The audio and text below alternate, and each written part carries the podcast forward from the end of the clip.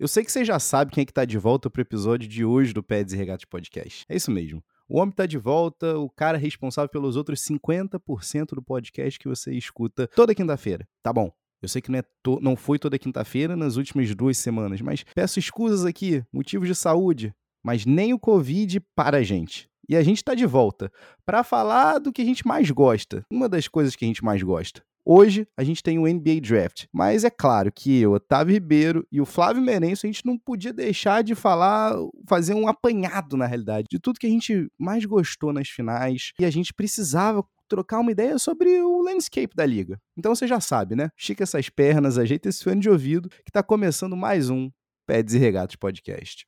Iguodala to Curry, back to Iguodala, up for the layup. Oh, blocked by James. LeBron James with the rejection. Wow. Oh my goodness.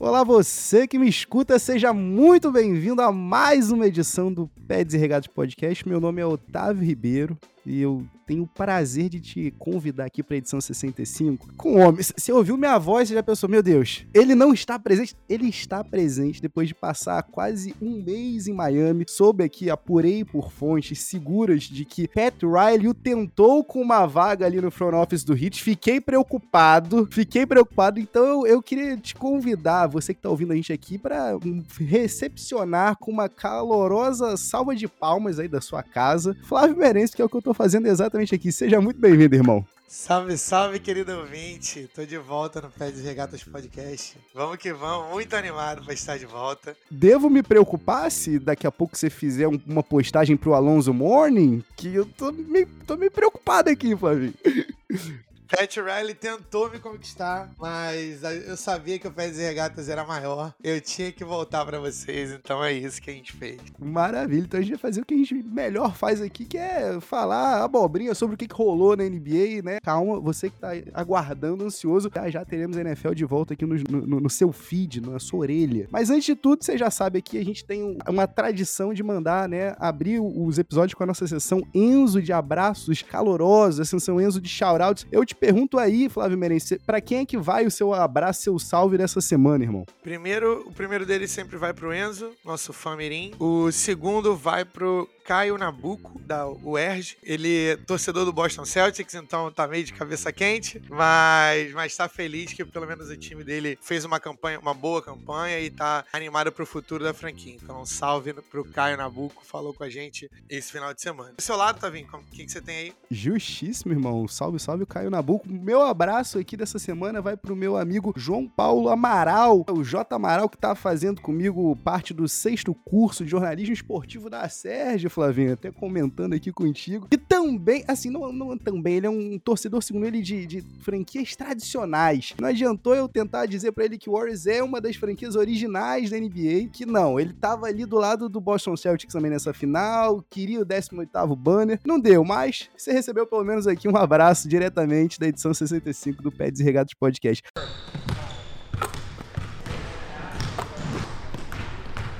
Flavinho, vamos fazer o seguinte: a gente já, já entrou aqui na, nas finais, então vamos seguir para onde a gente, de onde a gente parou. Porque quando a gente gravou o episódio 64, inclusive para você que tava com saudade, Flavinho, a gente não tava aqui nesse momento de, de, de troca, né, no episódio desde o dia 5 de maio, quando a gente ainda tava falando lá no começo o que, que a gente esperava dos playoffs, o que, por que, que você podia rir ou não. E a última vez que você ouviu o Flavinho, você sabe, foi no episódio 63 do dia 20 de maio, onde o Flavinho mandou aquele report diretamente de Miami. Mais uma vez, aqui não, Pat Riley, aqui não. Mas vamos lá, Flavinho. Seguinte, meu irmão, essas finais, a gente tem algumas narrativas que a gente tira daí, né? Mas de fato, essas finais foram sobre profundidade de elenco, foram sobre jogadores que jogam dos dois lados da quadra, sobretudo na defesa, mas mais do que tudo, Flavinho, eu acho que essas finais foram sobre continuidade e aqui sim experiência. E eu já entro aqui com a minha primeira pergunta para você. Quando eu escuto o Draymond Green logo depois do jogo 1, falando: a gente sabe quem eles são, era o que a gente estava esperando, we'll figure it out. A gente vai dar um jeito. E por um instante eu duvidei, Flavinho. Eu achei que era pose. Mas quando você tem tantas finais, tantas séries, né, debaixo do cinto, quando você tem tantos minutos junto ali, né, em playoffs, você de fato fica com essa sensação de que, ok, a gente sabe o que a gente vai fazer. Em algum momento você duvidou disso? Você achou que tudo bem, aqueles 130 jogos de experiência que o time do Warriors tem em finais vai falar mais alto do que o que o Boston estava trazendo até então, que era talvez a maior fisicalidade e a melhor defesa dos playoffs até então? Então a minha primeira pergunta para ti vai aí. Você duvidou do Warriors que nos últimos oito anos teve em seis finais, angariando quatro títulos, até então três? Essa é uma pergunta bem profunda, assim, porque eu escolhi o Boston antes da série, porque eu achava que era objetivamente o melhor time. O time que eles bateram e que eu os levei a sério foi o Milwaukee Bucks, porque eu acho que mesmo com aquele time, sem o, Middleton, é um time forte, foi uma prova de fogo. O fato deles estarem abaixo na série 3-2 e terem vencido os últimos dois jogos, me deu a, a confiança de escolhê-los, porque eu achava que a defesa iria incomodar, o esquema defensivo iria incomodar Steph Curry, e eu achava que o, o Boston era mais físico e tinha mais formas de ganhar. Então, o meu pique antes da série foi Boston. E eu, sinceramente, acredito que, em termos de talento, Boston é melhor. E isso diz muito sobre o Golden State Warriors. E aí, pra galera que é fã dos Warriors, é, eu sei que Jonathan Kuminga, Jonathan Wiseman, eu sei que o Moses Moody são todos jogadores talentosos, mas eles ainda não estão prontos. É jogar um jogo ali, um jogo aqui, mas eles ainda não estão prontos. Eu tô falando da galera do core. E aí, o, o que eu tava olhando era Steph Curry e Jason Tatum, que o Steph Curry tá acima do Tatum, mas o Tatum tava vindo de bons playoffs, apesar do, do, dos turnovers. Aí você olha pro número 2, escolhe, mas pode ser o, o Clay Thompson. Você vai escolher o Clay Thompson do jeito que ele tá agora contra o Jalen Brown? Eu prefiro o Jalen Brown. Aí tu vai pro terceiro melhor jogador. E aí, de novo, você pode escolher se é o Draymond Green, ou se é o Jordan Poole, ou se é o Andrew Wiggins. Talvez eu iria de Andrew Wiggins. Andrew Wiggins e Robert Williams. E aí você vai descendo. E eu falava assim, cara, o Warriors tem mais profundidade de elenco, mas eu gosto mais do, do talento de cima do Boston. E aí você junta isso à defesa, que todo mundo sabe que é um fator em playoffs, a defesa. E aí me fez escolher o Boston. E aí já, já tô divagando muito, mas o que, que eu não tinha levado em conta? A experiência e a confiança dos Warriors. E principalmente, uma coisa que nenhum dos times, se você tirasse essa peça, se você tirasse esse elemento, não essa peça, mas se tirasse esse elemento e colocasse no outro time, o outro time seria campeão. Que é o fato do Steph Curry não ser desse planeta. O Steph Curry é um alienígena, entendeu? Entendeu? Então, assim, as pessoas se esquecem do poder que o Steph Curry tem em quadra, o poder desmoralizante que o Steph Curry tem em quadra quando ele começa a acertar bolas do meio da quadra. Porque o seu esquema defensivo pode estar postado, a sua troca pode estar perfeita, o cara pode estar na cara do Steph Curry. Pode ser o Marcus Smart, que é o jogador defensivo do ano. Mas quando o Steph Curry começa a acertar duas, três, quatro, cinco bolas de três lá da, da casa da mãe Joana, não tem time que consiga ficar com a confiança lá no alto. Principalmente se for um time que oscila muito como o Boston. Como, como o Boston tava 2 a 1 na série, eu falei assim: caramba, se eles fizerem 3 a 1 em casa, cara, a série pode acabar. Só que aí eu esqueci, eles oscilam em casa. E aí vem o jogo 4, né, do Steph Curry, que ele simplesmente mete 43 pontos e pega 10 rebotes, né? Um cara de 1,90m contra um time que fez sucesso, né, com a maior dificuldade que, hoje, que a gente tem hoje em dia, com dois pivôzões ali, o Robert Robert Williams, o Robertão, né, popularizado aqui pelo Romulo Mendonça, e o, o Igual Hofford. Flavinho, você foi cirúrgico aí, o poder desmoralizador, né, desmoralizante do, do, do Curry. Na... Não sei qual dos dois está certo, mas tudo bem. Professores português, escrevam pra gente no pedsregatas.gmail.com. Eu vou perguntar, inclusive, pra minha digníssima mãe isso daí, tá? Mas nos três jogos em Boston, o Steph Curry marcou 31, 43 e 44 pontos. Como é que a tua torcida consegue consegue manter aquele alto astral quando você tem justamente esse cara, talvez o menor enquadro em muitos dos momentos onde ele esteja presente, continua bombardeando você com vezes que você pensa assim, pô, peraí, ele tava de fato enxergando a sexta quando ele, ele puxou o gatilho para essa bola? Ele é só o Steph. Isso acaba acontecendo de fato. Flavinho, eu acho que isso aí você foi no primeiro ponto aqui que eu tinha anotado, né? É, de fato, o melhor jogador na série tava do lado do Warriors, mas o, o a, a, qualidade, né, do 3 a 5 é difícil você puxar. Eu acho que ninguém aqui entra no segundo ponto que eu queria comentar contigo. Eu queria falar do Tatum, mas antes de a gente falar do outro lado, vamos falar de quem, de quem terminou vencedor. Em algum momento, a gente realmente acreditava que, ao, ao final desses playoffs, a gente ia ter o Andrew Wiggins como o segundo melhor jogador, porque eu te faço a seguinte pergunta. À medida que os jogos iam passando, a sensação que eu tive que o Andrew Wiggins foi elevando o jogo dele, não só ele, mas também o Clay Thompson, principalmente no lado, é, no, no aspecto defensivo do jogo, porque estou muito mal, foi 5 de 20, se não me engano, no jogo 6, né? Inclusive para manchar um pouquinho aquele histórico dele em jogo 6, mas a pergunta que eu te faço é a seguinte: Andrew Wiggins é, tá enfim redimido? A gente pode dizer isso? Ah, cara, se o se um título da NBA não redime você, assim, não tem muitas coisas que. O cara teve uma temporada onde o cara foi All-Star, starter, tudo bem, isso é discutível, e um título em um time que, cara, joga um basquete, eles jogam um basquete mais bonito da liga, eles são a inveja de todos os times, porque você queria que seu time jogasse o basquete solto. Ele tem todo o talento do mundo, ele tem toda a capacidade atlética do mundo, ele só não tem o, o jogo. As habilidades dele não são tão desenvolvidas a ponto de ele ser um jogador de liderança de time. Tá tudo bem, cara. Assim, oito desses jogadores no mundo inteiro, sacou? Nem todo mundo é assim, nem todo mundo é mentalidade de todo mundo, nem todo mundo nasce nessa, nessa forma. Só que o Andrew Wiggins, ele tá na posição perfeita, que é, ele pode ser a estrela do teu jogo, e assim, se você olhasse objetivamente os stats dele, ele tinha um caso para MVP em algum ponto do, da série, tá? Foi o segundo melhor jogador para você? Foi, com certeza. E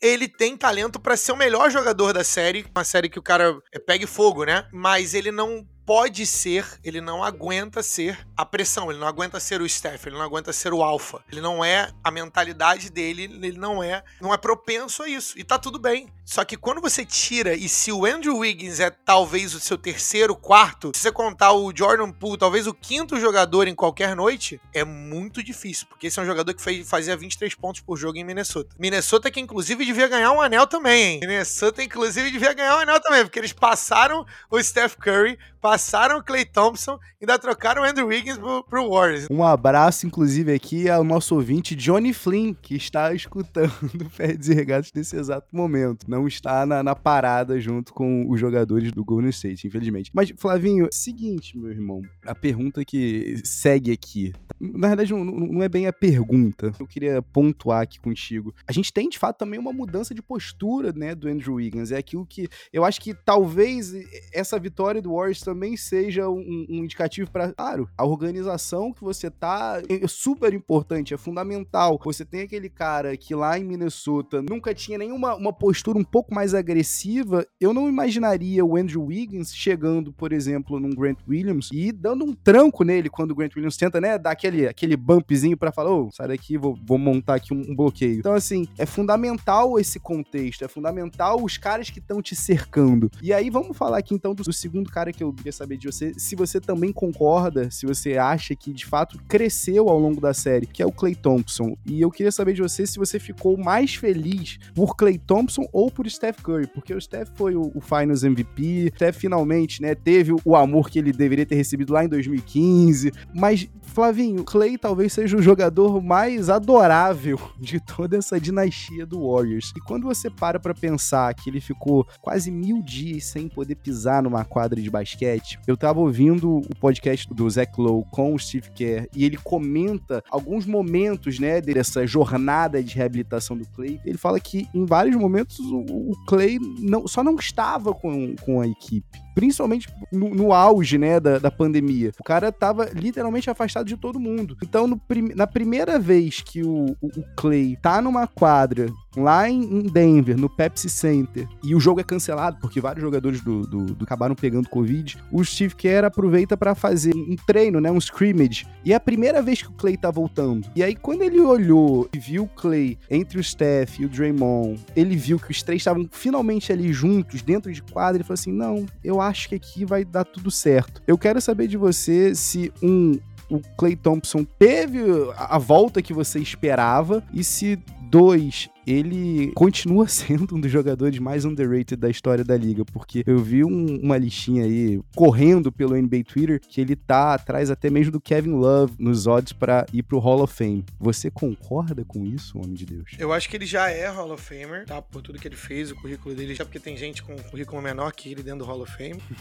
Alô, Mitch Richmond. E pra mim isso é, é inegável. Agora, mil dias é muita coisa, né, cara? Objetivamente, o cara não é o mesmo jogador. E se eles não tivessem ganho o título, a gente ia estar tá falando sobre o Clay não ter voltado 100%, não ter voltado o Clay que a gente conhece. É que, assim, é muito tempo para você levar em consideração que o cara ficou fora de quadra, você esperar que ele voltasse como ele era antes. Então, assim, o fato dele já ter voltado e ter conseguido não ser um detrimento pro time, né, e poder ajudar na defesa, não ser um ponto de vulnerabilidade e tal, já é uma vitória grande. Eu acho que a, o ataque vai voltar, mas eu não acho que ele volta a ser o Clay de antes. Eu não acho. Deu para ver também que ele teve alguns problemas com confiança, né, porque a bola não tava caindo. Pra chutadora é isso, né? Se a tua bola não tá caindo, as coisas acabam ficando ruins para você, porque aí você começa a se questionar o seu papel no time. Proporcionalmente com o salário que ele ganha e os stats que ele colocou esse ano, não faria sentido pagar esse cara. Porém, há um efeito que é o efeito psicológico e o efeito da cultura que isso não tem dinheiro nenhum que pague. Então a gente tava falando sobre o Steph ser a super estrela que é menos egoísta na história do mundo. Que eles construíram, né, a, a conexão que ele, o, o Clay e o Draymond construíram, mesmo que o Clay fizesse 5 pontos por jogo, vale a pena você dar 40 milhões pra você poder manter o Steph feliz, vale a pena você manter o Draymond feliz, porque são eles que levam a cultura. E eu acho que não vai faltar talento para esse time do Golden State, porque se eles conseguirem fazer o que eles fazem de melhor, que é desenvolver talento, eles têm um top James Wiseman, isso, Jonathan Kuminga, também outro top pick, e Moses Moody, que mais um lottery pick. Então, assim, e Jordan Poole, que acabou virando mais um jogador, eles vão ter problema até em pagar todo mundo. Eu acho até que o Joe Lacob vai pagar todo mundo, tá? Mas o, o Jordan Poole virou um jogador de quase 20 pontos por jogo esse ano, que é mais um jogador que foi pick 28 do draft e mais um trabalho de desenvolvimento deles. Eu acho que não vai faltar talento. O que eles precisam manter é a cultura. E essa vai ser a chave para eles ganharem mais títulos. E não tem por que a gente não falar deles como favoritos pro título do ano que vem, porque eles podem ser melhores. Pois é, Flavinho.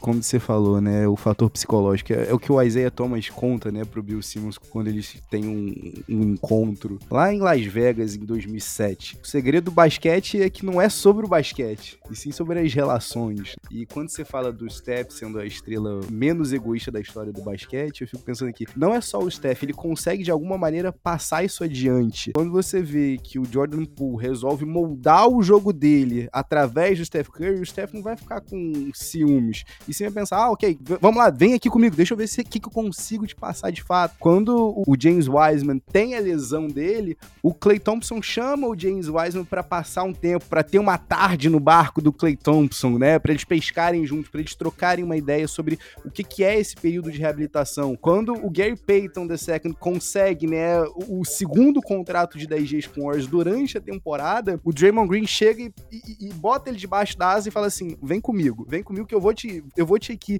ensinar o que, que você precisa fazer. Porque às vezes é, é exatamente o que você falou. Não é você ter uma estrela em todas as posições, sim você ter caras que compram os re respectivos papéis que lhes, que lhes é dado. Então, assim, o próprio Jordan Poole, se a gente for olhar a minutagem dele na série, ela foi diminuindo. E ele foi sendo mais eficiente ainda. Esse jogo 6, que ele tem, salvo engano, que são 17 minutos, ele é extremamente eficiente no, no período que ele teve em quadra. Então, assim, é aquela certeza, e é o que você disse, é a organização toda, né? É todo mundo comprando aquela mesma ideia. E aí, antes da gente ir para essa pergunta final da parte do Warriors, eu acho que, assim, tem um nome. É claro que tudo começa e tudo vai terminar com o Steph Curry, mas tem um nome também aí por trás, e o Steve Kerr, na hora que tava recebendo o, o troféu, né, o, o Larry O'Brien, o Mark Tatum, vice-comissário da liga, ele chama o Bob Myers ao palco, né, e a gente tem que realmente valorizar esse cara, a gente tem que torcer o nariz pro Joe Lacob, né, que falava que, ah, aqui a gente faz as coisas diferentes. De fato fazem. E o Steve Kerr conversando com o Zach Lowe, ele comenta isso, Flavinho. E se fosse ele no lugar do, do Bob Myers, ele já teria feito M muito tempo antes, porque o Bob Myers, quando ele faz a troca, né, do Igodala, depois daquela temporada de 2019, que o Warriors tem o pior recorde da liga, quando ele faz aquela troca, o Steve Kerr fala, por mim eu não faria. Perdão, desculpa, no último ano do Kevin Durant. Por mim eu não faria, porque aquele cara significa muito mais pra gente da organização por tudo que ele tá dando em quadra. Mas é só graças àquela troca que o Warriors consegue uma flexibilidade para conseguir fazer uma sign and trade do Kevin Durant pelo D'Angelo Russell e só com D'Angelo Russell que rola de fato a troca D'Angelo Russell por Andrew Wiggins, mais uma pick que venha se tornar o Jonathan Kuminga ou é o Moses Moody? É o Kuminga? Não sei, um dos dois, não vem ao caso aqui. Tem de fato um planejamento por trás. E aí, Flavinho, eu te faço a seguinte pergunta: você realmente acredita no Warriors como um container? Porque ano que vem, tá engraçado a gente falar isso, né? Mas o Clippers volta a força total. A gente tem aí um ano da galerinha lá em Memphis mais velha. O, o Jamoran, inclusive, tá louco para pegar o, o, Warriors, né? Eu quero saber de você. O que, que te faz acreditar que o Warriors vai conseguir deixar para trás toda essa dificuldade em renovar com esses caras? Porque Kevin Looney, o próprio Jordan Poole, né? Tem, tem agora uma, uma agência livre restrita. O Gary Payton II tá, tá aí com um contrato expirante. O Oro Porter Jr. Você acredita que ainda assim o Warriors vai conseguir uma quarta iteração e voltar a disputar o título na próxima temporada? O Steph Curry vai mudar de endereço, não? Esse é o ponto, cara. Então, para mim, os, os caras não vão parar de jogar, entendeu? É mais um ano de Clay, mais um ano de Clay se recuperando, mais uma off-season pro Clay. Talvez volte, sei lá, 10, 15% melhor. Draymond Green é Draymond Green, ele é o espírito defensivo, mas ele já não joga no ataque tem uns 25 anos. Apesar de que teve, um, teve uma certa rena... um momento de renascença aí no, no jogo 6, que puxando o, o, a transição, derrubando mais bolas, nada como confiança, né? Eu gosto quando ele pega, quando ele faz essa, essa transição, que ele fica muito empolgado quando ele faz isso. Ele chuta seis bolas, não acerta nenhuma. Quando ele acerta a sétima, ele fala com o banco, bate no peito, bota três e não sei o quê. Enfim, eu, eu, o Draymond Green é um caso à parte. Ou você gosta ou você não gosta. Mas tem que respeitar o cara, porque o cara fez o, a carreira dele de forma diferente do que, que as pessoas fazem. Mas é engraçado pensar que o Draymond Green já foi um jogador de 13 pontos por jogo, matando bola de 3 e, e tal. E o jogo dele só deteriorou, mas o jogo, a parte defensiva, como líder espiritual, guru espiritual, ele faz muita diferença. A imposição é necessária, né? O segundo quarto do Warriors, inclusive, nesse jogo final, que é um, um belo retrato de maneiras como você impacta o jogo sem de fato estar tá impactando, né? No ataque. Muitas das coisas que ele faz não aparecem, né? No stat. Mas aí isso é só a primeira parte, né? E aí a gente ainda tem o Andrew Wiggins com mais confiança, Jordan Poole seguindo na evolução dele, e você tem três rookies. Isso eu nem falei do, do bench, eu nem falei de, de Gary Payton, nem falei de Otto Porter, que talvez sejam jogadores que é, vão ganhar mais dinheiro em outro lugar, e tá tudo bem. Mas você tem a evolução do James Wiseman, finalmente a gente vinha, vendo o James Wiseman em quadra. Jonathan Kuminga, que veio melhor, veio mais bem, bem preparado do que eu esperava. Eu achava que ele seria um projeto aí de talvez de dois, três anos, para fazer o seu papel ali, que é um, um wing, um alarmador atlético e que pode trabalhar na defesa. E você tem o Moses Moody, que é um cara que pode te dar 20 pontos todo jogo, em algum jogo. Ele acha que ainda não, não tá nesse ponto de te dar 20 pontos todo jogo, mas eu vejo ele num perfil parecido com o Jordan Poole, tá? Que é um cara bem focado no ataque, é um cara que os pontos vêm naturalmente para ele. Pensando se você conseguir colocar em quadra Draymond Green, Clay Thompson, Steph Curry, Moses Moody, Jordan Poole, é muito difícil. Ou às vezes se você quiser ir muito small ball, você bota o Andrew Wiggins de center e bota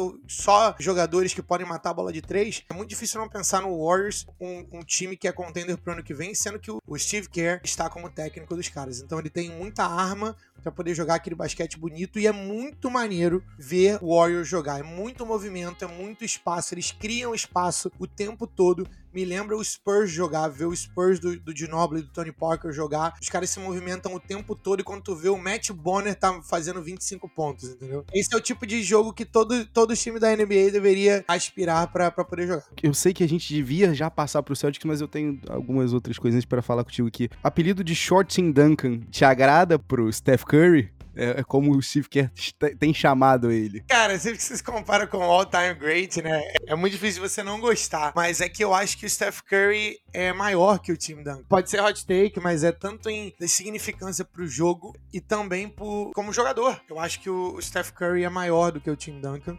E o Tim Duncan, desde o início, desde o dia 1, ele teve uma estrutura para poder jogar. O Steph Curry não, entendeu? Imagina se o Steph Curry tem o Steve Kerr desde o dia 1. Inclusive vai ser bem frustrante. Vamos lá, Flavinho, quem, quem mais perdeu, vai, com essas finais que não tava em quadra? Vou botar dois nomes, mas eu tenho um terceiro aqui, graças a isso que você falou. Mark Jackson, deve ser difícil você assistir, comentando. É que, assim, você tá ganhando milhões para comentar o jogo assistindo os melhores assentos da casa. Mas deve dar um pouquinho de frustração saber que aqueles caras ali eram seus comandados. E quando você tava ali no comando, eles nunca conseguiam get over the hump, sabe? Nunca conseguiam passar ali por cima daquela lombada que tava sempre incomodando. No primeiro ano de Steve Kerr, a gente tem o primeiro título, e nos últimos oito anos a gente tem seis finais e quatro títulos. Mas vamos lá, o Mark Jackson é o maior perdedor. O LeBron James é o maior perdedor, porque tá vendo o Steph Curry se mantendo a carreira inteira no mesmo lugar e alcançando ele em número de títulos, tendo seu lugar aí questionado como o jogador da década passada, o jogador dos últimos 10 anos, talvez. Ou o Kevin Durant, porque, vamos lá, Flavinho, o Warriors tá mostrando que a versão com o Kevin Durant era a versão do Megazord versão final, mas na primeira iteração com Harrison Barnes deu certo, deu título.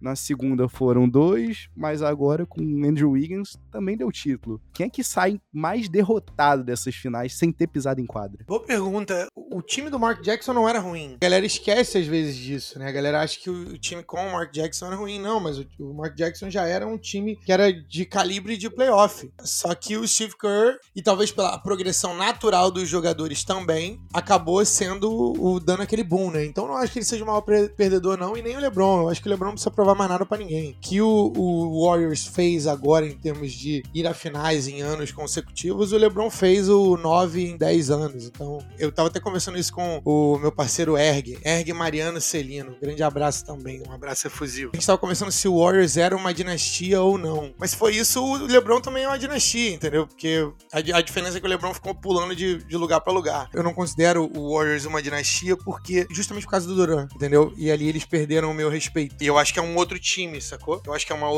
é uma outra parada. E aí ele, o argumento dele é porque, por causa do core, porque o Draymond, o Clay e o Steph estavam lá o tempo todo. Só que é diferente você colocar jogadores para baixo, né? Jogadores abaixo desses três, ou você pegar o segundo melhor jogador da liga e colocar dentro de um time que foi campeão no outro ano é meter o Omatic no Brasfoot. Essa referência é só pra quem é velho. Mas enfim, voltando à sua pergunta, eu acho que quem perde mais é o Kevin Durant, cara. É, eu tenho mudado a minha relação com o Kevin Durant. Eu não gostava firme dele, mas eu tenho respeitado cada vez mais o Kevin Durant porque ele simplesmente decidiu que ele vai ser quem ele é. Ele não vai ficar fazendo papel de fachada para ninguém. E eu gosto muito de autenticidade, sacou? Só que eu imagino que ele agora ele já deve ter entendido. Ele tomou uma decisão incorreta quando ele foi se abraçar com o Kyrie Irving. Não necessariamente sair do Warriors, porque eu acho que sair do Warriors, ele é um cara que escuta tudo que as pessoas falam, então ele, ele achava que se ele não ganhar um título com ele sendo o cara, apesar de ele ser o cara, o maioral no Golden State Warriors, mas se ele não for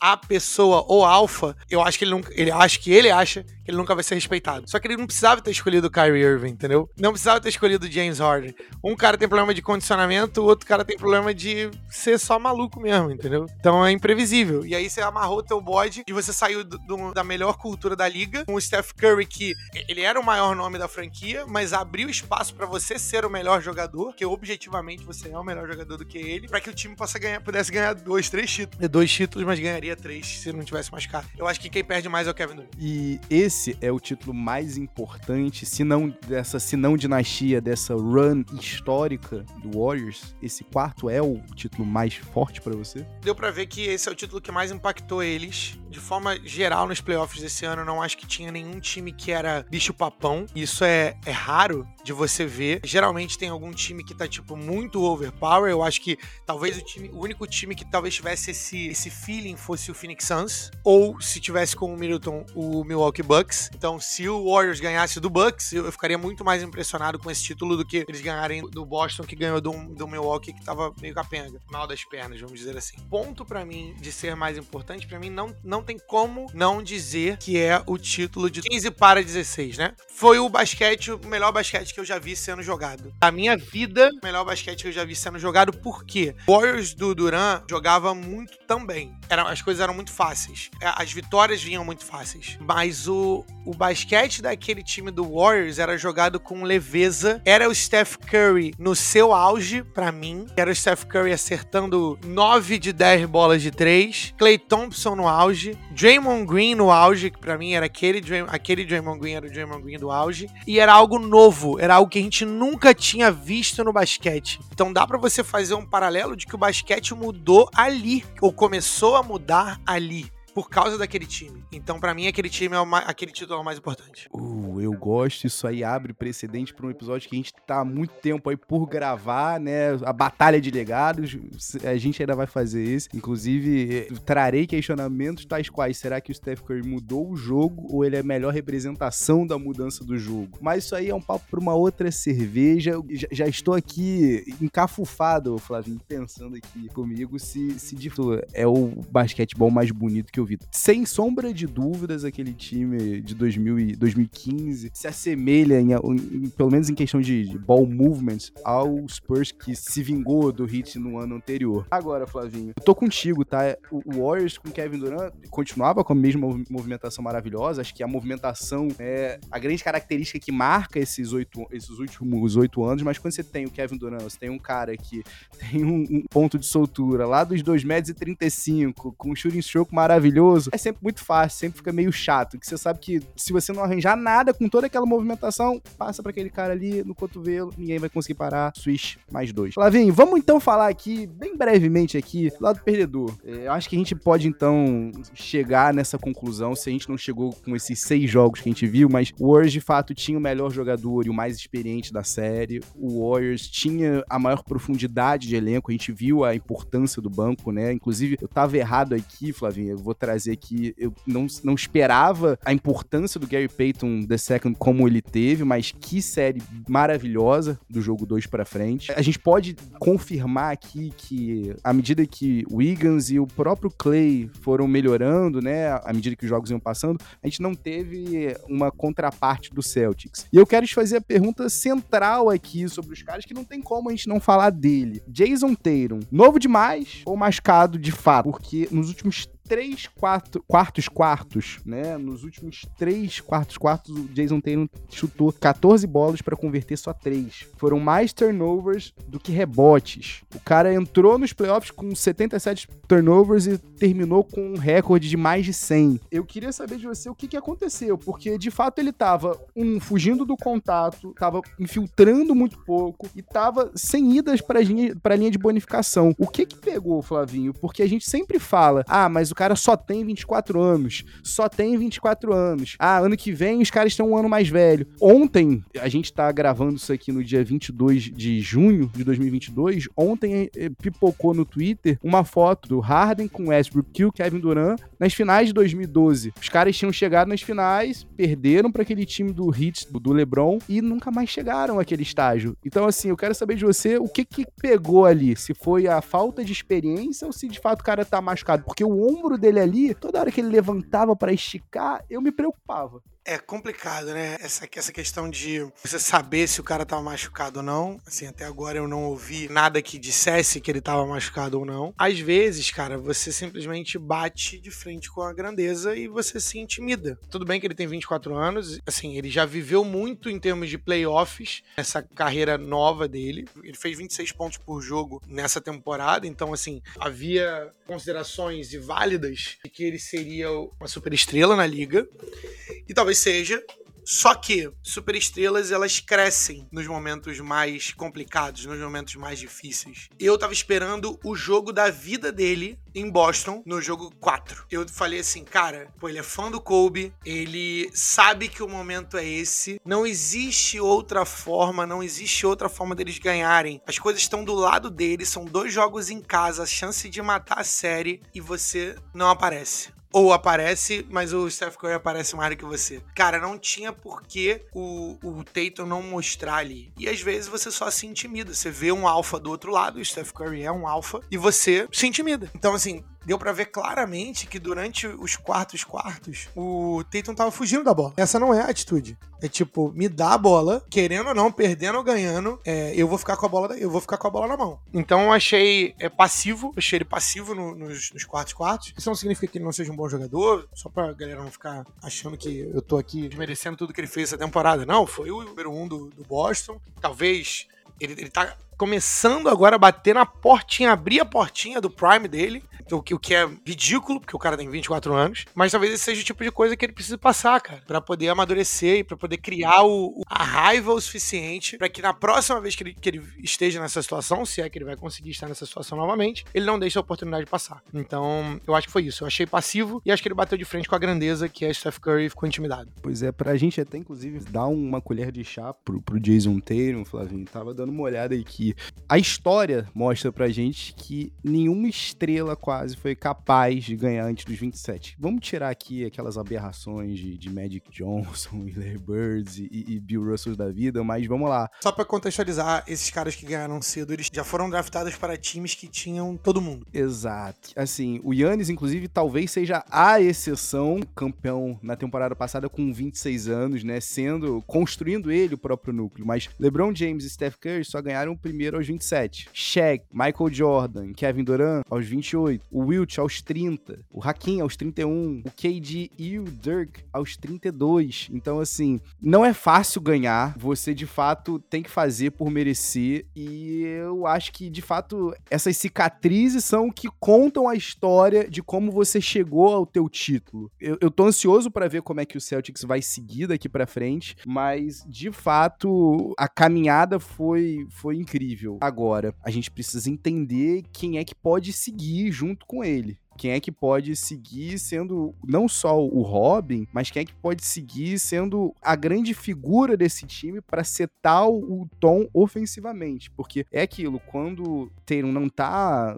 num, num bom dia, quando o Jalen Brown não tá conseguindo derrubar os jump shots dele, os caras estão estão perdendo em coisas básicas. O Jason Tatum e o Jalen Brown foram desafiados a driblar a bola de basquete inúmeras vezes. Os caras estavam desafiando eles a infiltrarem no garrafão, sendo que não é como se a gente tivesse no Kevin Looney a grande figura, né, defensiva. Então, assim, a se ver. Outra coisinha, Flavinho, pra gente fechar aqui de fato o assunto finais e passar bem brevemente sobre o NBA Landscape que a gente tá devendo aí, a galera que tava pedindo. Fez diferença também a experiência na posição de técnico, né? Porque eu queria perguntar para você, o Bill Simmons disse que o basquete que ele achou mais incrível numa final, tal qual o, o Spurs de 2014, eu não chego a dizer tanto, eu acho que aí é, é, loucura, mas talvez o que a gente consiga correlacionar esse Warriors, essa série final contra o Celtics, com aquela série final de 2014 do Spurs contra o Heat, é que o Spurs conseguiu decifrar o Heat da mesma maneira que o Warriors conseguiu decifrar o Boston Celtics.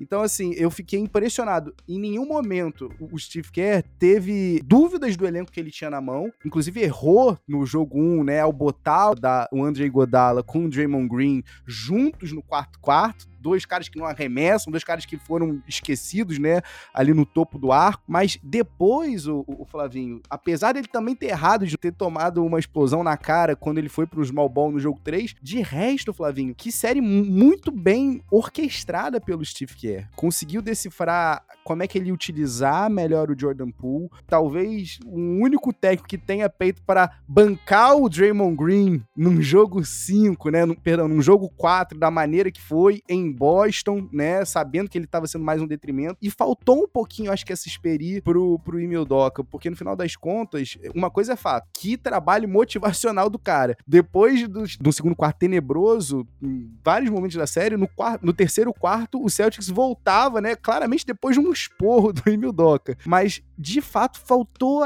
aquela tenacidade mental e aquela inteligência de sacar que, pô, tudo bem, eu preciso dos meus caras aqui, eu, eu preciso de 48 minutos do Jason Jason Taylor. Eu sei que ele tem 24 anos só, mas talvez esse cara precise de um minutinho para respirar. Talvez seja necessário até para ele conseguir botar a cabeça no lugar. Eu queria te fazer essa pergunta. Emil Doca, olhando agora a temporada como um todo, sem querer ser engenheiro de obra pronta, mas já sendo, você acha que é capaz de trazer o Celtics de novo nesse estágio? Pô, cara, eu acho que todos os sinais apontam para que sim Eu era um cara que estava meio reticente com a contratação dele no início, mas qualquer técnico que leva esse time, que é um time relativamente novo, para as finais, que é talentoso, claramente talentoso, mas leva para as finais, não tem por que duvidar, duvidar do cara. E tem que ser parabenizado o trabalho que ele fez nessa temporada. Gente, só tem um, um time que pode levar o título. Então, assim, isso não significa que os outros, os outros times não fizeram um bom trabalho esse ano. E o trabalho do Emil Doca é comendável pra caramba. E virou time na temporada e o time se portou de forma diferente. Ele, ele conseguiu fazer Jalen Brown e o Jason Tatum trabalharem de forma mais, mais em sincronia do que havia acontecendo. Jalen Brown, que inclusive talvez tenha sido o melhor jogador da, das finais pro Boston Celtics. Talvez um cara mais agressivo do que o Tatum, na minha visão. Mas o, o Tatum tem mais essa questão da constância, né? Você consegue contar mais que o, que o Tatum vai te dar pelo menos 20 pontos ali e tudo mais. Respondendo a sua pergunta, sim, acredito que o, que o pode ser um cara que vai trazer é, títulos pro Boston. Pois é, Flavinho, vamos então fazer aquele pinga-fogo tradicional que você adora, porque eu tenho algumas perguntas para te fazer. Primeiro, fazer alguns comentários aqui bem breve contigo. Devin Ham, novo técnico do Los Angeles Clip, do Los Angeles Lakers, perdão. Kenny Atkinson acabou decidindo por não ir, não se tornar, né, o técnico principal do Charlotte para continuar ali debaixo da asa do Steve Kerr. Eu quero saber de você o seguinte, Devin Ham, há muito tempo a gente estava esperando o, o, homem vir, vir como técnico principal, mas você acha que Devin Ham consegue segurar um, papai LeBron Brass e dois, o ímpeto de Russell Westbrook? Cara, eu não sei nem se o Russell Westbrook vai estar tá lá, né? Mas assim, todo mundo comemorou muito a contratação do Darvin Ham. Um, porque é um técnico de origem afrodescendente. Dois, porque ele é muito respeitado. Três, porque ele já merece essa posição há muito tempo. Então todo mundo que fala sobre isso fala que ele já merece ser técnico há muito tempo. Ele foi um ex-jogador. Inclusive, para quem não viu, a jogada mais famosa dele é ele eh, fazendo uma enterrada e quebrando a cesta. Vale procurar no YouTube. Ele me dá impressões e, vibes de Tyron Lu. Lembra quando o Tyron Lu veio para ser coach do LeBron, é um técnico que talvez o LeBron respeite mais pelo fato de já, já ter jogado e também pelo fato de ele ser da galera, entendeu? E acho que também vai deixar o LeBron ter o espaço dele, que é algo que o LeBron adora. Então, como não é um, um técnico igual o Rick Carlisle, que já é um nome que o, o cara não precisa respeitar a superestrela, eu acho que é, funciona pro, pro LeBron. Mas sobre o Russell Westbrook é, é impossível, a gente não sabe se o Russell Westbrook vai estar lá. Mas qualquer pessoa que fala que vai consertar o Russell Russell Westbrook já, já tá mentindo aí.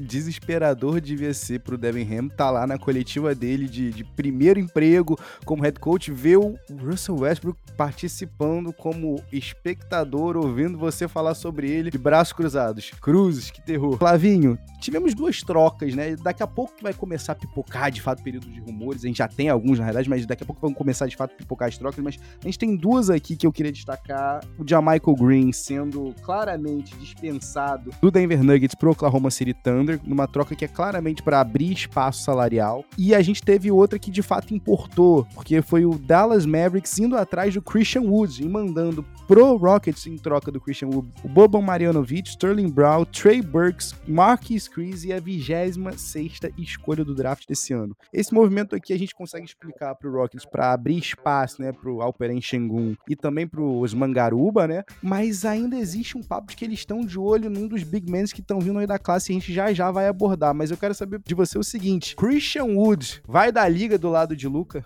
Eu adoro o Christian Wood, cara. Eu sei disso. É por isso que eu queria te perguntar isso há muito tempo. É um jogador talentosíssimo. Não deu sorte até agora com lesões e para onde ele escolheu jogar, mas assim, ele precisava ir pro Rockets porque era o primeiro grande contrato dele. Mas eu acho que é um jogador com todo tipo de potencial do lado do Luca, porque ele é um cara que é um center e que consegue botar a bola no chão, vai criar todo tipo de mismatch quando o Luca tiver com a bola e precisar de desafogar de alguma forma. Eu acho que ele é um fit muito melhor com o Luca Doncic do que era o Kristaps Porzingis e ele não vai ter dúvida quem é a super estrela do time, coisa que o Kristaps Porzingis tinha. Ele achava que ele era a estrela em algum momento na cabeça dele, né? Pro Rockets é isso, eles querem picks e eles querem contratos que eles podem se livrar. E pro Dallas eu acho que foi um, um trabalho de scout dentro dentro da liga, um dos melhores que eu já vi em muito tempo, em termos de fit com o jogador. Eu ainda acho que falta um ala armador, o número 3, de qualidade que possa defender e matar bolas. mais constância, porque hoje em dia estavam dependendo de Luca, Jalen Brunson e Spencer Dinwiddie, que são jogadores que, fora o Luca, que são jogadores que é, oscilam bastante. Agora você tem uma presença defensiva. Eu, se fosse o Dallas, eu só ficaria de olho com relação a load management, porque o Christian Wood não aguenta jogar os 82 jogos, isso já foi provado. Eu tenho aqui uma outra pergunta sobre o outro jogador que você adora aqui, tá? O Christian Wood é o primeiro, mas o segundo que eu sei que você adora é o nosso querido João Paredes, John Wall. Flavinho, o homem ficou afastado. Eu quero saber o seguinte: eu posso acreditar John Wall terá uma sobrevida assim como All Hofford teve, porque o homem ficou um ano aí afastado, né? Teve aí, recebeu aquelas férias premiadas, vamos dizer assim. 47 milhões, só isso. Só isso. Mas eu vou te fazer uma pergunta, Flavinho. Será que ele não tem ainda um valorzinho, não? Porque Fresh Legs é, é real. E o homem tá pulando muito. Eu não sei se você chegou a dar uma olhadinha no, no Instagram, nas redes sociais de John Wall, mas foi o melhor distribuidor que alguns torcedores do Wizards viram por um bom tempo ali na franquia. Tá ainda para acreditar? Cara, eu não entendo o argumento de que as pessoas acham que os jogadores de basquete esquecem de jogar basquete, entendeu? Assim, a última vez que a gente viu o John Wall no Rockets, ok, não era um time bom do Rockets, mas o John Wall era 20 pontos por jogo, 5, quase 6 assistências por jogo e 42% de, de quadra. Então, assim, você vai me falar que um time de playoff não consegue aproveitar um jogador assim? O John Wall, no mínimo, no mínimo, ele consegue te dar segurança na posição de armador. Então, no mínimo, ele vai conseguir distribuir a bola. Não, ele não vai ser o John Wall do Wizards. Não, ele não vai ser o jogador mais rápido da, da liga, porque é impossível. O cara tem 32 anos voltando de uma cirurgia de Aquiles e ficou um ano parado. Não, não parado, né? Porque esses caras nunca param de treinar, mas assim, ele, ele tava treinando, inclusive, isso, é, poucas pessoas sabem. Ele tava treinando com o Rockets, ele só não jogava. Foi o, o acordo que ele fez com o Rockets. O tratamento horror. Eu não entendo porque as pessoas acham que um cara da NBA que foi jogador de alto nível, o cara não pode ser um jogador top 100 e não pode ajudar um contender. Assim, eu acho que o que vai acontecer é, agora, o contrato dele é muito mais atrativo, porque ele tá no último ano de contrato. Então, se você for pensar de um time que quer livrar uma grande quantidade de salário no ano que vem, pegar um salário de 47 milhões é muito grande e você vai poder oferecer qualquer contrato para qualquer pessoa no ano que vem. E se você quiser o contrato dele, ou se não, o próprio Rockets pode chegar e fazer um buyout com o John Wall e botar ele na agência livre. E aí você pode ter certeza que vai ter 25 times atrás do John Wall. É isso antes da gente passar umas perguntas bem, bem curtinhas aqui sobre draft, eu queria só saber de você. Eu quero saber a sua reação, eu quero olhar para sua cara enquanto eu solto a seguinte frase que Mark Stein disse. Bradley Beal quer ser o Dirk Nowitzki do Wizards. É, cara.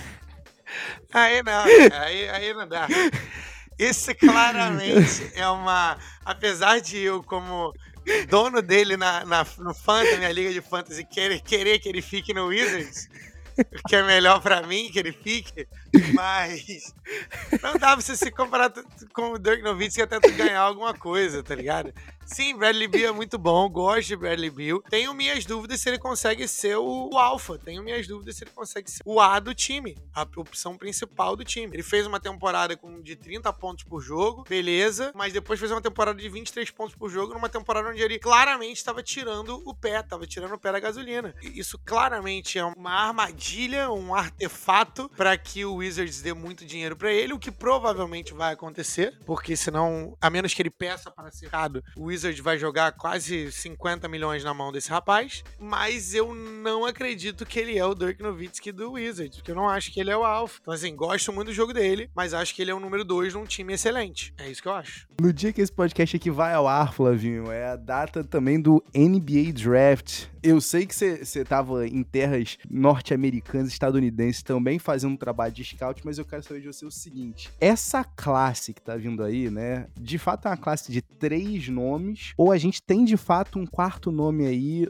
para fechar o categoria número um? E aí, para quem não tá ligado no, no, nos mocks, para quem não tá ligado, né, no, nos draft boards, o Sam Vicini tava, tá mencionando, Sam Vicini hoje do The Athletic, menciona Jabari Smith, Pat Holmgren, Paolo Banchero como os três primeiros. O Jaden Ive tá ali, ó. A um pescocinho dos três. Você concorda com essa frase ou não? E a segunda pergunta que eu faço pra você é: desses três nomes, qual é o teu favorito? Ou, se você quiser, menciona o Ive como teu favorito, tá? Fica à vontade. Cara, há um argumento, tudo bem que é mais lado B da fita dos draft scouts, de que esse é possivelmente um draft com cinco nomes, por causa do Shadon Sharp. Shadon Sharp é um cara que é um cara de Kentucky, não jogou muito, teve alguns problemas, mas a, a, a fita dele do high school e a capacidade atlética dele dizem que ele pode ser o, o, a quinta e talvez o, o, jogador, o segundo, terceiro melhor jogador desse draft quando tudo tiver terminado. Porém, é, é, um pique muito mais difícil de você fazer, mas tem alguns, alguns draft scouts que tem ele na posição 3 ou na posição 4 desse draft. Minha visão, eu acho que é um, é um draft de quatro jogadores. Eu incluo o Jaden Ivey e o Shadon Sharp tá logo ali em, na quinta posição. O, o Shadon Sharp, ele é o Frank Ntilikina desse draft. A gente sabe pouco sobre ele, ele pode ser muito bom e o Frank Ntilikina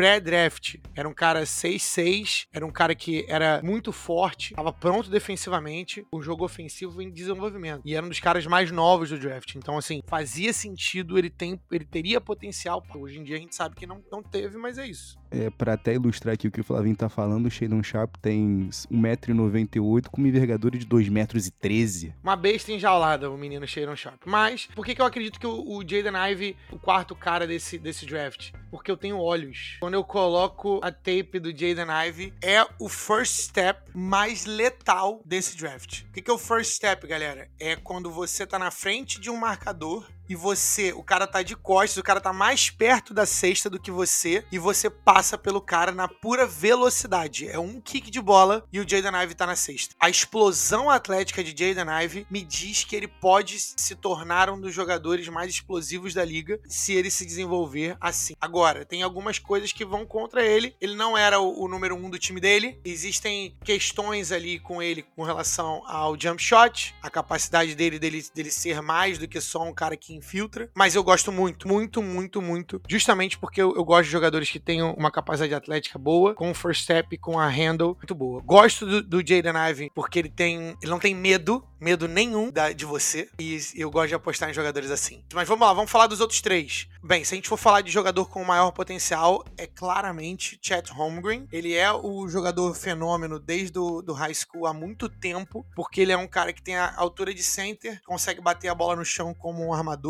tem visão de jogo para passe e tem o touch, tem o toque de fora para poder acertar as bolas de longa distância. Então, quando você tem esse, esses checkbox que quase ninguém tem, claramente você tem o maior potencial do draft. Porém, ele é muito, muito, muito franzino. É muito difícil você colocar esse cara para jogar de ala armador, porque você vai ter pessoas que são mais fortes ou talvez mais rápidas. E você colocando esse cara de center, imagina você colocar esse cara, o Chet Holmgren, que é talvez mais magro que o Brandon Ingram e o Kevin Durant quando entraram na liga liga. Se você não lembra, bota no YouTube. Só que ele é mais alto que os dois. Então fica mais, mais claro ainda, né? Fica mais em evidência. Você vai colocar um cara desse para poder disputar a bola com o Al Horford, com o Robert Williams, com o Kevon Looney, que os caras são mais parrudos do que ele. Já veio uma Magui, o cara vai totalmente overpower o, o cara igual o Chet Holmgren. A gente tá falando de um cara de 2 metros e 13 com 2 metros e 31 de envergadura. Ele é um, um shot blocker natural. O melhor cenário para ele é ele ser um unicórnio, algo que a gente nunca viu, talvez algo mais parecido com o Chris Porzingis, só que melhor. E acho que o pior cenário para ele é ser um Kevin Olynyk, um jogador que acerta a bola de fora da, da quadra, de fora da quadra é ótimo, né? De fora da, dos três pontos, mas que consegue contribuir pro seu time em múltiplas áreas. Se a gente tivesse que jogar em porcentagens, você acha que tá pendendo para qual lado mais? Ele é bom o suficiente para arranjar um jeito de ser efetivo na liga. Talvez se eu tivesse que projetar o, o, a pontuação dele, eu acho que ele é um cara que, né, quando, quando tiver maduro, é um cara de 18 pontos, 9, 10 rebotes por jogo e 2, 3 blocos. O que é um bom jogador na liga. Mas eu tenho minhas dúvidas se ele, se ele tem super estrela. E quando você tá falando do primeiro pick do draft, você tá querendo uma super estrela. Então ele é o maior home run swing, ele é a maior potencial e talvez é o maior boom or bust 8 ou 80 desse draft. O segundo cara que eu gosto mais é o Paulo Banqueiro, que é um cara que talvez não seja consenso, mas que ele é muito talentoso, cara. É, é muito, é, é, muito fluido de ver o Paulo Banqueiro jogar. Um cara com 6'10, 250 pounds, com o fio que ele tem do jogo, o QI de basquete que ele tem, pode botar a bola no chão, consegue fazer jogada para os outros jogadores e é, com a capacidade natural de fazer cestas igual ele tem me lembra Chris Webber termos de talento, assim, porque é muito difícil a gente ver esse tipo de cara. E por último, é, por último não, né? Na terceira posição. Se, se a gente tivesse fazer uma comparação, perdão, te cortando, não querendo te cortar, já te cortando, se a gente tivesse fazer uma comparação não tão positiva assim pro Paulo Banque, Banqueiro, aonde que a gente estaria? Nossa, a gente tem, a gente tem vários deles, né? Tem muita galera deep cut aqui que, que me vem à cabeça, mas eu acho que talvez um Sheldon Williams, Sheldon Williams talvez se fosse mais pesadão, é uma negativa, né? Você tá trazendo a negativa, de negativa aqui, né? Mas com um jogo ofensivo, talvez. Com um jogo ofensivo. Ele é bem mais talentoso que Sheldon Williams, mas como é que tinha, tinha um cara no Charlotte Hornets? Um dos irmãos Zeller? Não. Cara, os irmãos Zeller, a galera esquece, né? Mas eles eram monstros na liga, né? Eles eram monstros no, no, no basquete. É, talvez uma comparação negativa seja um Tyler Hansbrough melhorado. Ele é melhor, entendeu? Achei. A comparação negativa maior para o Paulo Banqueiro seria Michael Beasley, que era um jogador zaço, tinha muito talento, ball handling, feel for the game, mas que não foi o que a gente esperava que fosse. Mas é que eu acho que o Paulo Banqueiro, ele tem um teto muito alto e um chão muito alto também, porque ele pode ser muita coisa, mas acho que o mínimo que ele vai ser vai ser de 15 a 18 pontos por jogo. É um dos caras que eu dificilmente eu vejo como bust. Mas só perde pra esse cara aqui que é o Jabari Smith. Eu já tô terminando aqui a minha divagação. Jabari Smith para mim é o, joga o prospecto mais sólido desse draft, do draft inteiro. É o cara que eu vejo como uma rocha. É difícil. Se esse cara aqui for bust, é muito difícil. Então talvez seja esse. Por isso que ele, ele deva ser o, o, primeiro pick do draft. Ele tem também, já falar que ele não tem talento, ele tem um talento muito bom. Chuta de fora da área também é 6'10, é um jogador com menos é, força que o Paulo Banqueiro, mas tem defesa, tem hustle e eu gosto muito de jogadores que têm um motor. Eu acho que ele é o jogador que tem dentro dele o fogo necessário que os grandes jogadores precisam ter de melhorar sempre, de trabalhar sempre no teu jogo e apostar num cara desse como um primeiro pick do draft não é ruim, porque esse é o cara que vai ser, eu acho que ele vai ser o cara de ser obcecado por melhorar. Então ele já tem a defesa, ele já tem o, o chute de fora da área, ele tem talento e ele tem a possibilidade, ele tem a, a mentalidade correta. Então apostar num cara desse não é ruim. Então, pra gente fechar aqui, Flavinho, pra galera que vai assistir o draft na noite de hoje, dia 23 de junho de 2022, se você pudesse escolher você, quem você queria aonde nesse top 4? Porque eu vou te falar uma coisa, tá? eu tenho visto só de, de, de, YouTube, eu não vi absolutamente nenhum jogo de fato. Tô aqui dando cartada, né? Tô, tô, dando carteirada aqui de YouTube Big Board. Mas quando eu vi o Jabari Smith, eu pensei, pô, cadê o, de fato, cadê os armadores desse camarada aqui? Por que eles não botavam ele em condição melhor de ser bem sucedido. E aí eu olhei e pensei, putz, eu sei um cara que eu queria ver jogando com esse maluco. Eu quero ver ele jogando com Kate Cunningham. E quando o Pistons ficou ali com a quinta escolha, eu falei, ai, ah, Pistons, que falta de sorte. Mas quero saber então de você, como é que você posiciona esses quatro nomes aí nesse top 4? Se você acha que de, de fato eles vão sair, né, entre Sacramento Kings na quarta, Oklahoma City Thunder na terceira, Houston Rockets na segunda e Orlando Magic na primeira, ou não? Você acha que vai ter alguma surpresa? Surpresa? Cara, se eu sou o Orlando Magic, eu quero a minha próxima super estrela. Eu vou no jogador